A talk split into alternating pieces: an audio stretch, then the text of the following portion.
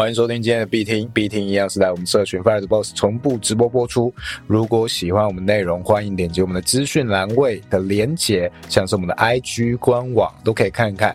那加入我们的 Discord 社群呢，每个礼拜四晚上九点可以参与我们的直播，有什么问题也可以欢迎到我们的社群里面跟火友做互动询问。那我是主持人老鼠，我是主持人老干妈。好，我们今天是不是要来讲一下这个？哎，有关币圈啊，最近行情不好，就开始潮水退了，有些人没穿裤子被发现了。就是交易所嘛，有被清算的，有绕跑的，一大堆有的没的鬼故事都跑出来了啊，还有很多诈骗的资金盘嘛，很多。对对对，那在讲今天这一些诈骗事件、资金盘、交易所被清算这些事件之前啊。我先来小小的广告一下吧，就是我们最近跟 FTX 世界上第二大的加密货币交易所有联名合作。我们在七月四号的时候，可以搜寻我们的 IG，我们 IG 上会有一篇贴文，专门在介绍呃这个熊市交易所的一些风险哦，还有一些诈骗。那你可以透过我们的邀请码 FireBoss 去注册的 FTX 的交易所。那你注册并完成实名认证 KYC 之后呢，可以参加我们在七月十三号晚上的一个公开讲座，OK，来听听加密货币交易所的一些内容，还有这个加密货币投资的一个相关的佛佛小白的一个讲座。那我们只要用这个呃邀请码注册的新用户呢，我们也可以做抽奖，我们这边会抽出二十美金。会抽出五名二十美金哦，总计会抽出一百美金，还有一顶 FTX 交易所发行的一个周边商品，就是它的帽子，非常的帅气。如果你对于这个交易所有任何的一个想认识、多了解这个交易所，还有想参加我们这个抽奖活动以及我们后续的这个免费讲座的话，可以欢迎去我们的 IG，在我们资讯栏位下方找到 IG 之后，可以看到第一篇贴文，就是可以找到这个活动资讯。OK，广告完了。而且我自己不能参加，对，因为我们现在 FTS 是我们比较近期才开始合作的，是那这个邀请码是比较新的，在这之前就开始用 FTX 开始交易的，像我们很多比较老的火友，像我。就没有办法参加这个活动，所以哎，竞争其实蛮少的。对，竞争蛮少的，呃，有蛮高的几率可以中的。那我如果真的还要再抽这种活动，我就只能请阿张哦，看阿张可不可以办个活动啊？邀请码当初是用他的，对，所以这个是佛新手啦，好不好？佛新手。对对对，哦，就是你们有兴趣的话，不是强制一定要去参加啦，当然是不影响所有我们在社群内的互动。但是如果你觉得，哎，这个交易所符合你的个性跟交易的一些性质，那觉得都不错的话，那当然是没有损失嘛。是是，你去参加这个，好，OK，这个是小广告，那我们就回到我们今天的币圈鬼故事啦。币圈鬼故事好多啊，尤其是熊市。我们先来讲两个 T set 好了，好 T set 就是之前呃一个资金盘的诈骗嘛，它就是打着非常高的一个年化回馈，呃，就是这种 DeFi 的质押挖矿一个特性的一个项目啦。那这种项目非常非常的多，尤其是在牛市的时候一大堆。像我刚进来的时候，去年十月玩 GameFi 之前，我先碰的就是 DeFi 的质押挖矿。那时候是我我我是玩那个 Pancake 哦，一开始是 Pancake，这个在 DeFi 算是也蛮大的。记得我那时候刚加入的时候，它的这个平台币是 Cake 哦，我们讲蛋糕，它一年的年化大概是八十趴。你质押之后，它告诉你预期一年之后你可以多得到八十 percent 的这个 Cake 币，但是呢，哎，这个你越压。每隔几个礼拜，这个 percent 这个趴数就越来越少，跌到七十几趴。再来，我们没有忽略到一点，就是它的币价是也可能会下跌的。那现在我已经不知道它跌去哪，我很早就离开那个 那个质押挖矿了。那还有一种状况是，它这个项目可能会它刚开始出嘛，那它需要打着一些漂亮的年化名号去吸引人用，所以一开始很多状况是这个新的质押池开了之后，哇！他告诉你，一年质押可以回馈几万 percent，但那个就很快很快就会跌下来。哎，干妈，你可以分享一下这些当初的经验吗？OK，这个 PancakeSwap 这一个 Dep，这叫做去中心化的交易平台，就是 Dep App 就是我们 APP 嘛，就是我们的手机的 App。那它前面加了一个 D，指的是去中心化的意思哦。这个这种交易所，这种交易平台，它不是所，它交易平台，我们这种就叫做 DApp。那在 DApp 这种交易平台上面，它做的东西其实就几个。第一个，它会生很多的流动性挖矿，让你去质押一些代币、山寨小币，例如 PancakeSwap 发行的 Cake 币就是其中一币。那你可以用你的 USD 或是你的 USDT 啊，应该说可以用你 USDT 跟 USDC 或其他的 BUSD 这些的稳定货币去跨钩这一个 PancakeSwap 发行的这个 Cake 币去做质押挖矿。那你质押挖矿的时候，你可以赚什么东西呢？可以赚到别人交易的这个手续费啊，我记得是零点二五的 fee 吧，哦，这零点二五的 fee 会有部分会回馈给你。那你质押越多颗，做这个造市商。提供这个流动性的话，那你的造势奖励就会越就会比较份额会比较大。那一开始会提供这一个像 Cake B，，它就是一个八十几趴。其实我一开始知道 Cake B 的时候，它的年化是从三百趴开始哦，三百趴开始一路往下掉，因为它后来市值越来越大，有越来越多人加入这个挖矿嘛，所以就变成是挖菜的人变多了，但是产量是一样的。那再加上随着来挖的人越多，它的产是一样的。年化就会降低，因为有人跟你分钱嘛。你想，假设一件事情，今天只有一个人在挖，这整个 Depp 上面的交易的手续费全部都是只有你在赚，对不对吧？那今天如果有十个人，就是十个人分分这一个交易手续费。那如果一千个人，就是这一千个人按照不同的份额去分这交易手续费。所以当然一个人去挖的话，你的年化是最高的。所以那个时候我有玩过一些新的代币。刚去挖的时候，在前可能前五分钟，它年化可能是三万趴。那时候你是这个池子的第一个人或前十个人，那个别人啊，只要一交易，你你收到的那个返佣、那个交易手续费、那个奖励是非常非常多的哦。可能那时候一分钟有，我记得我最高有一分钟挖出一点五趴本金的东西，一分钟一点五趴，这是什么奇怪的数字，对吧？因为那个时候池子很少人，只有你去挖，所以这种就叫做土矿。土狗矿或是头矿，我是这样来的。那这个东西因为它的风险比较大，因为它是做矿币嘛。那随着去年这个 DeFi 发行了很多这种小型的矿币，都是买来挖矿的啦，买来去挖钱的，其实就是资金盘嘛，就是大家一起把钱丢进去。那越早丢钱的人，他越早回本，他就可以赚后面来的人的钱。那后面来的人呢，他就赚不到什么肉，顶着高风险暴跌的风险。你想哦。PancakeSwap 一开始在二零二一年的时候，那时候 DeFi 还没红起来，它的一年的平均价格大概是在零点一以下，零点一。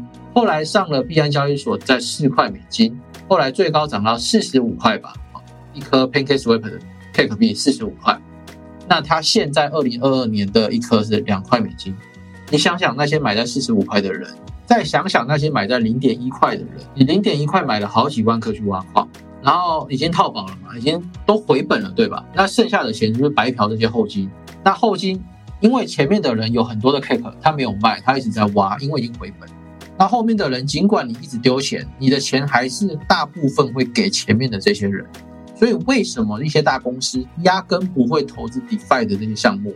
原因就是因为太大的一个份额在少部分的人手上，这些人会吃光后金。这些人只要不走，后金就是没办法，所以他一定得到货。那再加上，如果前面的人一直挖提卖，每天挖出这个质押手续费，每天就卖掉，卖掉之后就套现就走，每天就做这件事情，每天挖好几千美金，好几万美金。那后面的人每天丢，你就发现年化怎么越来越低，然后通膨指数越来越高，因为币价一直跌嘛。而这样的时候你可能握不住了，那你开始割肉，他开始割肉，就连环割肉踩踏，最后就变成像现在的从零点一到四十五块。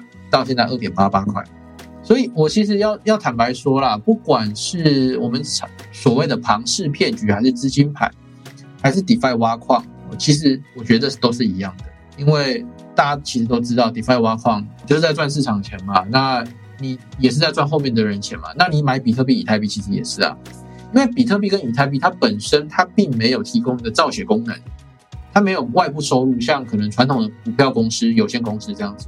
他开发一个产品，像台积电啊，卖出这个什么一些晶片，那有收入之后就可以分红给这个持有股份的人。但是比特币没有啊，比特币它有什么产品？没有嘛？以太币呢也没有嘛？所以这个东西其实一样，跟 DeFi 挖矿的小币，我觉得概念都是一样的。我们赚的每一分钱，你在整个加密货币市场赚的每一分钱，都是来自于其他人赔的钱，因为这是一个零和甚至是复合的一个市场。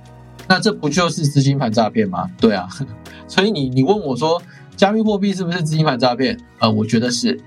那跟这些诈骗有什么关系？就是我觉得还是有一点意义上不同，就是。区块链是一个技术，那它提供这个不管是比特币、以太币这些封闭的链也好，公链币也好，这些它都是有应用场景的哈。只要你有应用，你可以拿去购买 NFT，拿去支付，拿去做其他事情，这个我就觉得不算诈骗。但是现在有很多的诈骗是，呃，其实例如最简单的，可能提供你一个很高的年化，我就不方便把诈骗手法讲太明白了，这样可能有些恶意之人会去复制这个手法。简单来说，就是他们一定会出现的两种。第一种就是有返佣制度，你去介绍你的亲朋好友来，哈，介绍满多少或入金满多少钱，我就给你返佣。例如他入金十万块台币，我就返佣你一万块台币，哦，你就觉得很好赚，就一直去拉人头嘛，哦，这是很常见的一种传销一二三。再来第二个就是他会给你一个高年化，好像我们今天要聊的这个 T set，它有够扯淡的，哦，你如果今天是玩小币那种暴涨暴跌的币。你说年化两百帕、三百帕，我我信，因为很少人玩，它市值小，浮动就大。可是你今天这些 T set 给的是什么？它打的一个号称高频智能 AI 量化交易平台，高频又智能哦，又 AI 量化。最近你只要看到什么 AI 量化，基本上十有九是骗，好不好？十有九是骗。那再来就是这个高频智能 AI 量化交易，它就是告诉你它很会赚钱，那你只要投资它。稳定币就可以了，你只要稳定币锁定一天哦，例如美金的加密货币是泰达币嘛，它是对标美金的，它不会涨不会跌，基本上不会涨不会跌。你只要锁一块美金，锁一天的话，我就给你三十趴年化的一个报酬。那如果你再锁多一点哦，它有十五天到九十天的这种产品，像如果你锁九十天产品的话，我记得是要两万两两万美金以上吧，你锁两万美金以上，然后锁九十天。九十天之后，它会给你年化一百趴的报酬率，一百零五趴的报酬率。那这种盘呢？呃，这种其实就是资金盘了，因为我觉得这个就是牵扯到骗。为什么？因为它可能压根就没有这个高频智能 AI，它没有赚钱能力，它没有造血功能，纯粹就是拿后金给这个前面的人去给他们薪水嘛，因为他有压钱嘛。那一天到了要给他利息，哦，就是把后面的人的钱给他。那他们可能会去算一下那个盈亏比啊，可能四比一之类。他每天付出成本是一份，每天获利的成本是四份。那假设今天已经不达他每天出一份赚四份的话，他可能就会考虑停机，就是把整个钱锁住然后跑路。于是这个 T set 就跑路了。那这个 T set 呢，我先讲，他是把他是在信义区，我在一零一对面那里租了一个办公室。那有一些人就去他办公室里哦拍摄那个影片，然后讲说今天是什么什么董啊，什么什么什么哥，什么什么大，要来讲这个说明会哦，这个是区块链未来的一个传奇之类的啊，或者一个新兴的东西。那这个公司这一个区块链的，它又是打着高频智能，公司好常规，好会赚钱好。那我解释一下，为什么大家听到高频智能就会高潮，就会丢钱呢？因为。大多数的人不懂这些专有名词是什么啊？例如，我现在我跟你说，Fireboss，我随便讲一个东西哦，是一个五 G 全智能自动基差交易量化交易平台。我刚才讲什么我不知道，但是我讲了一个很酷的名词，这听起来很酷，对吧？我知道你在想什么。这个很快对流行，像那个亚非有讲哦，夹子机器人哦，或者是搬砖机器人，这些都是会让你产生憧憬。就是你不知道，呃，像是圈外人不知道量化交易什么，他就打这个名号；啊，圈内人，但是你不会做搬砖，你不会用夹子，你对这个的利润有憧憬，那他就做这一套的机器人来骗你，然后打着这个名号。去做资金盘，这个都是很常见、很常见的。然后这些，嗯，你要去展示的一些模板啊，什么东西都是可以很便宜的成本就买到一套美轮美奂的官网，然后可以做示范的东西都有。然后呢，呃，这个东西其实是一个，我觉得是这些诈骗的机构很很常会运用的一个心理学的一个轨迹啦。哦，这里我们可以叫做什么？呃，这里就是有几个，有几个他用的，第一个叫洞穴偶像哦，这个是源自于柏拉图的这个洞穴说，它其实就是说每个人都有自己的洞穴啊，自己的认知的范围哦，所以我们常常会说嘛，我们人永远赚不到认知之外的财富哦，所以这个洞穴偶像就是你觉得它是一个新的洞穴，它的内容、它的零零角角你都不认识哦，你会对它产生一种憧憬，想去认识它，这第一个。第二个就是市场偶像。而这个市场偶像，因为你在这个地方有一群人再来，这些人绝对绝对会自称自己为老师。为什么？因为我们从小的教育环境背景哦，儒家思想会造就我们有一种阶级感，还有我们会要去学习尊重老师。所以，当他这个时候是老师的身份在跟你对话的时候，你会不自觉的陷入这个潜意识的，你会被潜意识控制，就是你会相信他说的话。因为对方是老师，老师不会骗人，老师是正人君子。这我觉得可以讲一下一个呃市场上很常用的一种行销方式，就是其实你要营造自己是老师。我讲的不只是币圈这个或投资理财这个领域，而是各行各业的领域都很常发生，就是他可能会去创一个协会，或者是。呃，什么什么的组织，他把自己冠上了一个会长的名词，然后他在写书的时候，他就可以冠上这个名字，然后里面搞不好根本没什么人，就只有他。好，呃，中华加密货币投资理财协会会长，整个会搞不好就只有你，但你冠上这个名字，哇，高大上，这个是各领域都很常发生的一个一种行销行为。大家听到就觉得，嗯，这个听起来非常有公信力，但实际上是如何，根本是可能不知道的一个东西，不知道的一个组织，没有人听过。哦，哦，这就是为什么很多的名不经传的大学，它的名字就会取得非常的大气。我我就不指名了，我就不指名，不指名了，是不是？哦，越取越大的规模。哇！可是你刚刚不是有讲什么中华什么？哦，那我瞎掰了。哦，瞎掰了，是不是？对对对，当你真的是有本事的时候，你其实不太需要这些去吹你的经历、吹你的名号。哦，往往你去问一些真的在这个圈子的人，其实不知道这个人到底是谁。我们真的要去辨识的话，其实听他的经历跟他的观点，啊，这些其实就很好去做辨识，不太需要这些名号、名头，而甚至很多真正厉害的人，他是没有这些头衔的。啊，甚至他是非常非常低调，他不会出来抛头露面，尤其在这个投资领域是非常常见的一件事情。然后像刚才讲到了白皮书啊，或者是一些商业模板那些，其实呃那个非常便宜啦，我就不讲在哪里买得到，但是我只要说那个只要台币大概一千五到两千块，我就可以把一个公司要的这些东西，包含 App、包含商业设计、包含这些广告全部买下来。我只要台币一千五百块，我就可以做一个这种空壳的诈骗资金盘。那我做这种东西，只要台币一两千块，那谁都可以啊。那在今天，我再去借个名车，借个名表，讲一些很难赚讲师会讲的话，其实呃是很容易，很多人会被洗脑的。像是他们有几个常见的一种，我就不讲手法了，但我讲的是他们会有的一些特色，它会让你憧憬这样的生活。一定会有的，就是名车、名表、西装、油头、辣妹、长腿、大奶，讲完了哦，这些都会有。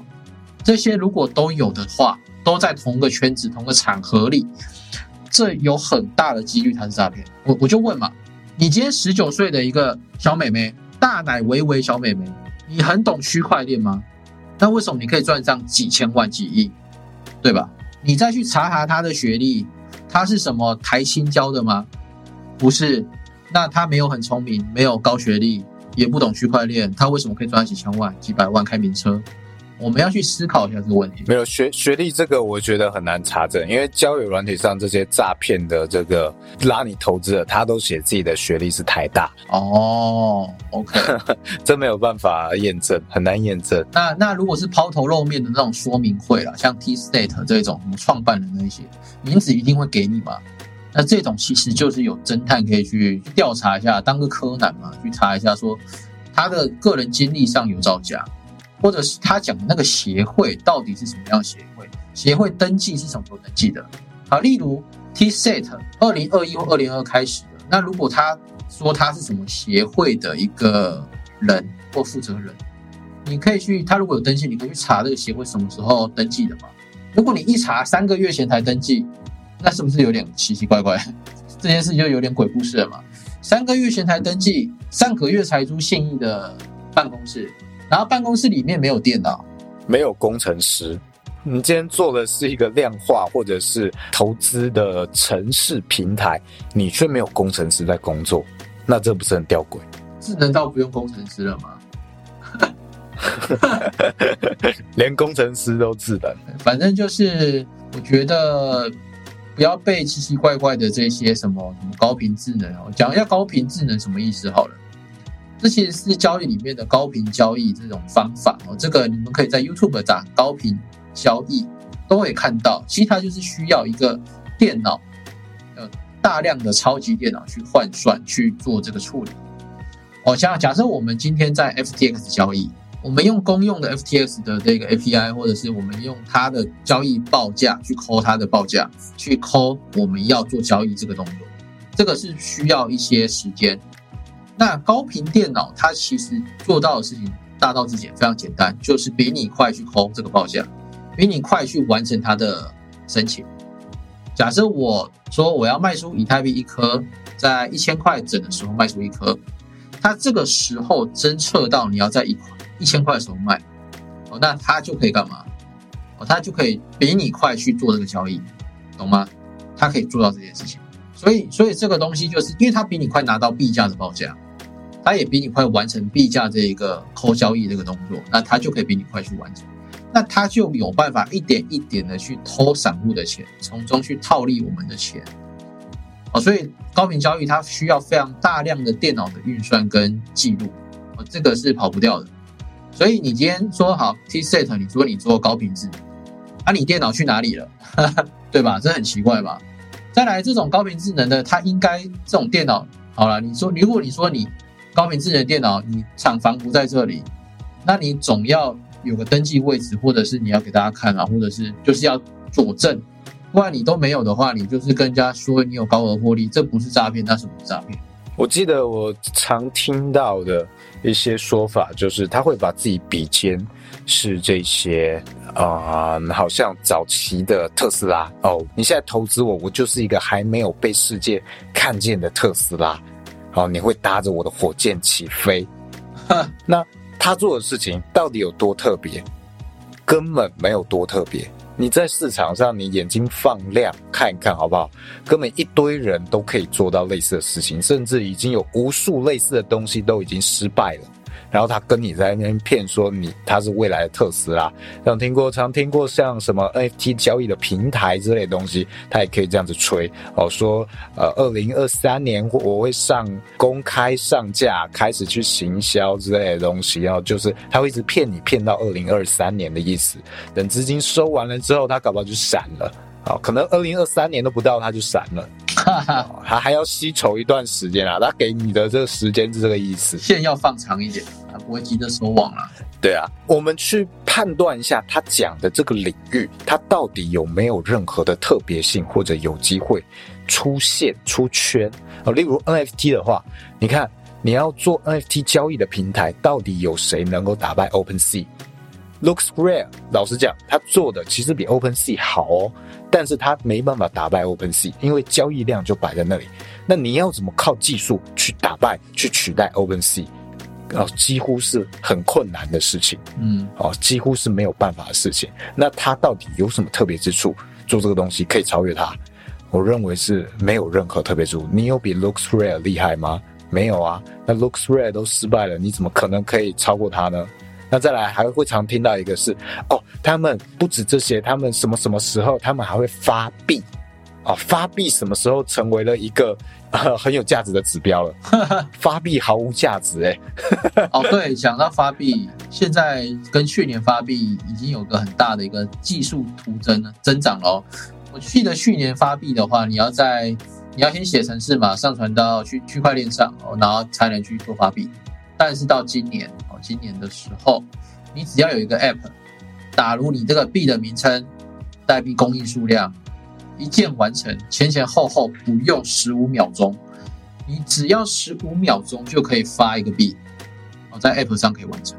哇，我只要十五秒，我就可以做一个 垃圾币。你说你要二零二三年才会发行的一个 你的 roadmap 哦，我十五秒就可以达成了。对，那发币到底有什么特别？你不要把这个当成一个门槛，甚至我觉得这个组织这个项目没有任何深远的规划，就说要发币，我觉得这是一个非常糟糕的一个指标哦，是我会扣分的一个项目。像发币的诈骗，去年也很多。像我去年在一个群组里，然后大家都是在玩土狗盘嘛，然后有有赚钱，但是也有也有被割了。后来我们就说我们要去割外国人，于是呢，大家就先买着这个币，哦，然后去割外国人。所以其中一个社群的工程师就发了一个币叫台湾 Number One 这个币，他发了台湾 Number One 这个币，然后呢募资募资了。不知道我忘记了是三百颗 BNB 吗？那个时候一一颗 BNB 是大概是在六百块左右吧，六百乘以三百，十八万美金，也就是五百四十万台币左右，五百五五百万到五百四十万了，就是二十九点多嘛。哦，他募资了五百多之后，他说他要去台南度假两天，然后就从此再也没有回来过了。台南 Number One，哦，台南 Number One，结果是台南 Number One。原本是台湾，他发现去了台南太美好了，台南才是 Number One。还没割人，我就先募资了五百四十万台币，我哇，还不赶快跑一跑路？所以那时候很多人就丢个一些钱进去买这个币，就是众人的力量。我在群主几百个人，四五百个吧，每个人丢个一百美金、五百美金，有人丢两三万美金，说要一起割外国人，要拉盘嘛。所以一开始要注入的资金去把这个流动池给扩大，所以大家就买了，就就先把那个代币的 token 给我们，我们就先进去买，买完之后就不见了，他人就不见了，所以我们买了一个路人发的币，然后等于是把钱送给他，他跑了。我觉得这个也有一个不是很精确的一个标准建议，就是。华人普遍护割割的很凶，可能比国外要凶，这个是没有非常明确的一个数据可以佐证，但是普遍会有这样的一个感受。所以，如果你今天看到一个项目或一个组织，它是一个华人发起的，哦，甚至是可能是对岸，哦，可能割的更凶，这些你要小心一下，哎，小心一点。对，这。为什么币圈会衍生出一个一句梗，叫做“中国人不割中国人”，就是因为割的太凶了。我在求情哦，拜托不要再割了，你给我一个承诺，你不要割我好不好？哦，就是割成这样子，所以要非常的小心，好不好？哦，像是台湾这个这些项目，它是未来的特斯拉，为什么它需要你的钱？它为什么会需要你？你有什么特别？你这个资金有什么特别？这样这样说嘛，我们都知道天使投资人、早期募资人，然后公募私募的价格都不一样。例如一颗币哦，它发行量可能是呃一比一好了，就是说一颗这个代币未来可以以一块台币的价格去购买公售是这样。那私募的话，可能就是零点一块。那如果在更早期的 VC 投资的话，可能就风投机构嘛，可能是零点零一颗。就是一百倍喽，他可能是这样子哦，因为他们要这些资金。好，那我就问你啊，今天有个人跟你说这个币未来一颗可以换台币一块钱，现在你买一颗只要零点零一，涨一百倍，那你要不要买？然后我就会想问说，这些人为什么要找你？为什么不找那些企业？不找台积电？不找红海？为什么要找你？为什么要找平民百姓？为什么要找这种民众？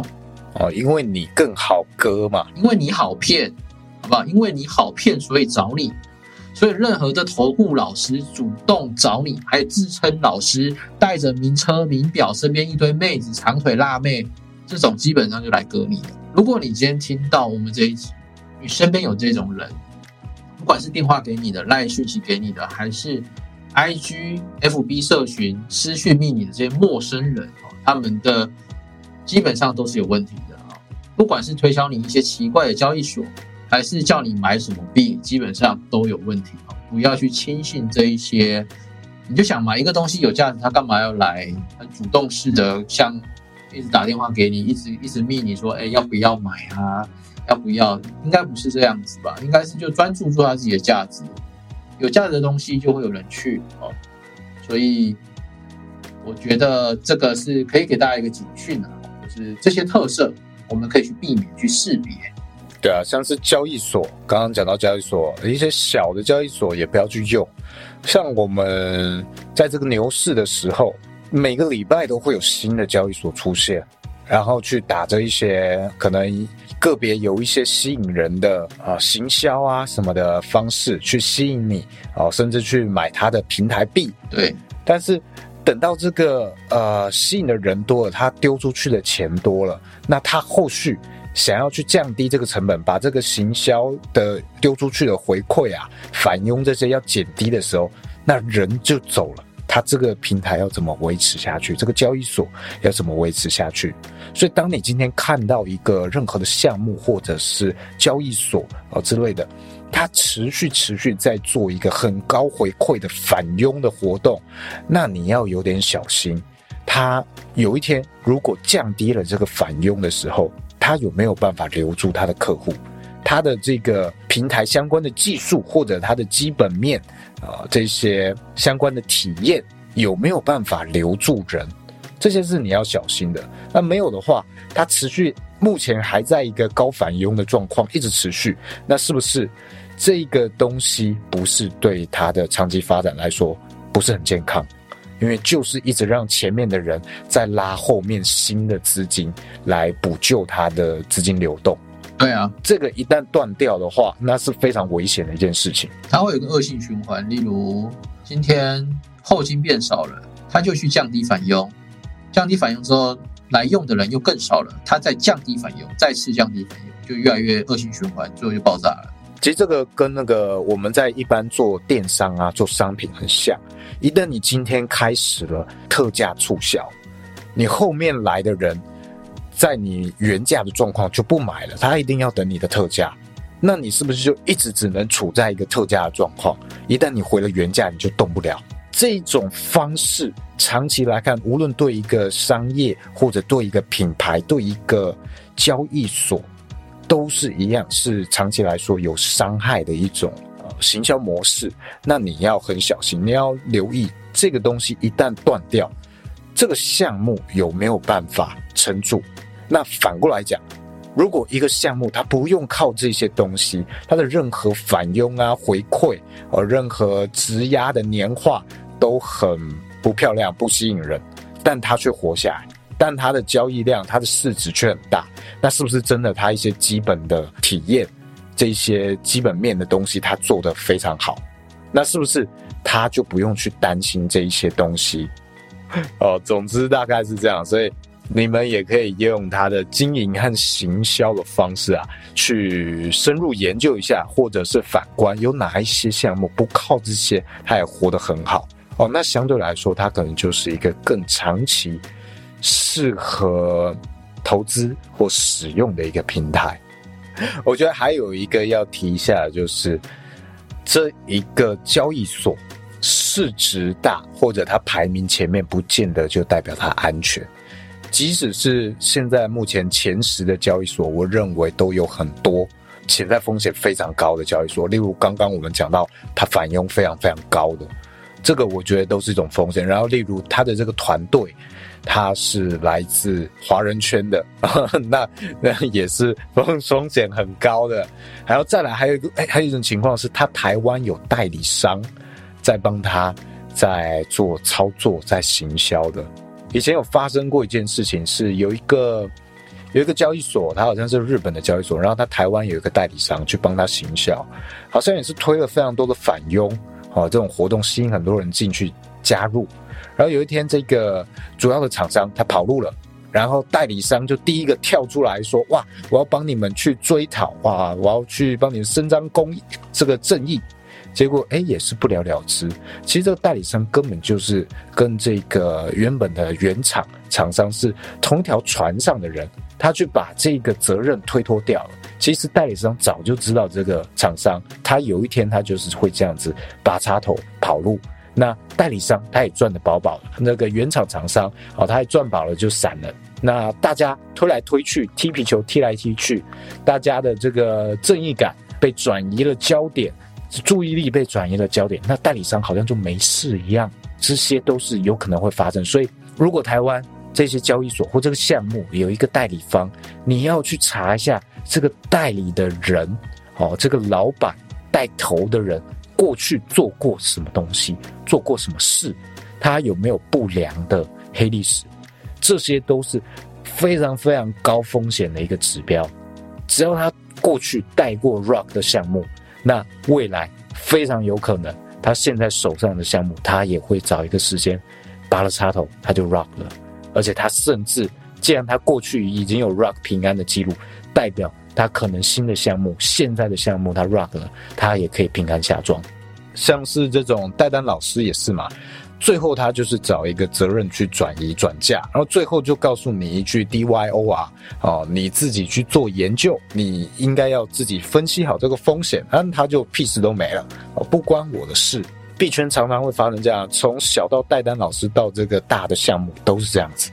对，然后今天还有什么没有讲到的吗？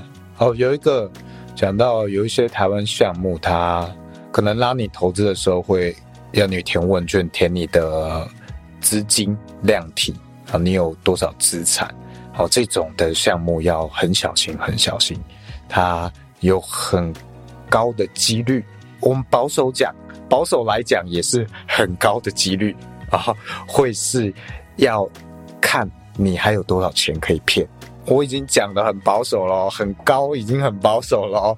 如果有这种的话，就要小心，好不好？好，我们自己知道。总之，这些是啊，小心再小心，好不好？你真的有很多其他更好的选择，不需要去选这些名不见经传的垃圾东西，好不好？这一集大概就是这样了，希望能够大家去避免一些这样的风险。那如果你已经一脚踏入了我们今天这一集提到的哦高风险的项目，那你看还有没有机会可以抢救？赶快把你的钱尽可能的拿出来哦！你去缠着这一些项目发起人也好，死皮赖脸的去跟他要也好哦，是有机会可以要回来的。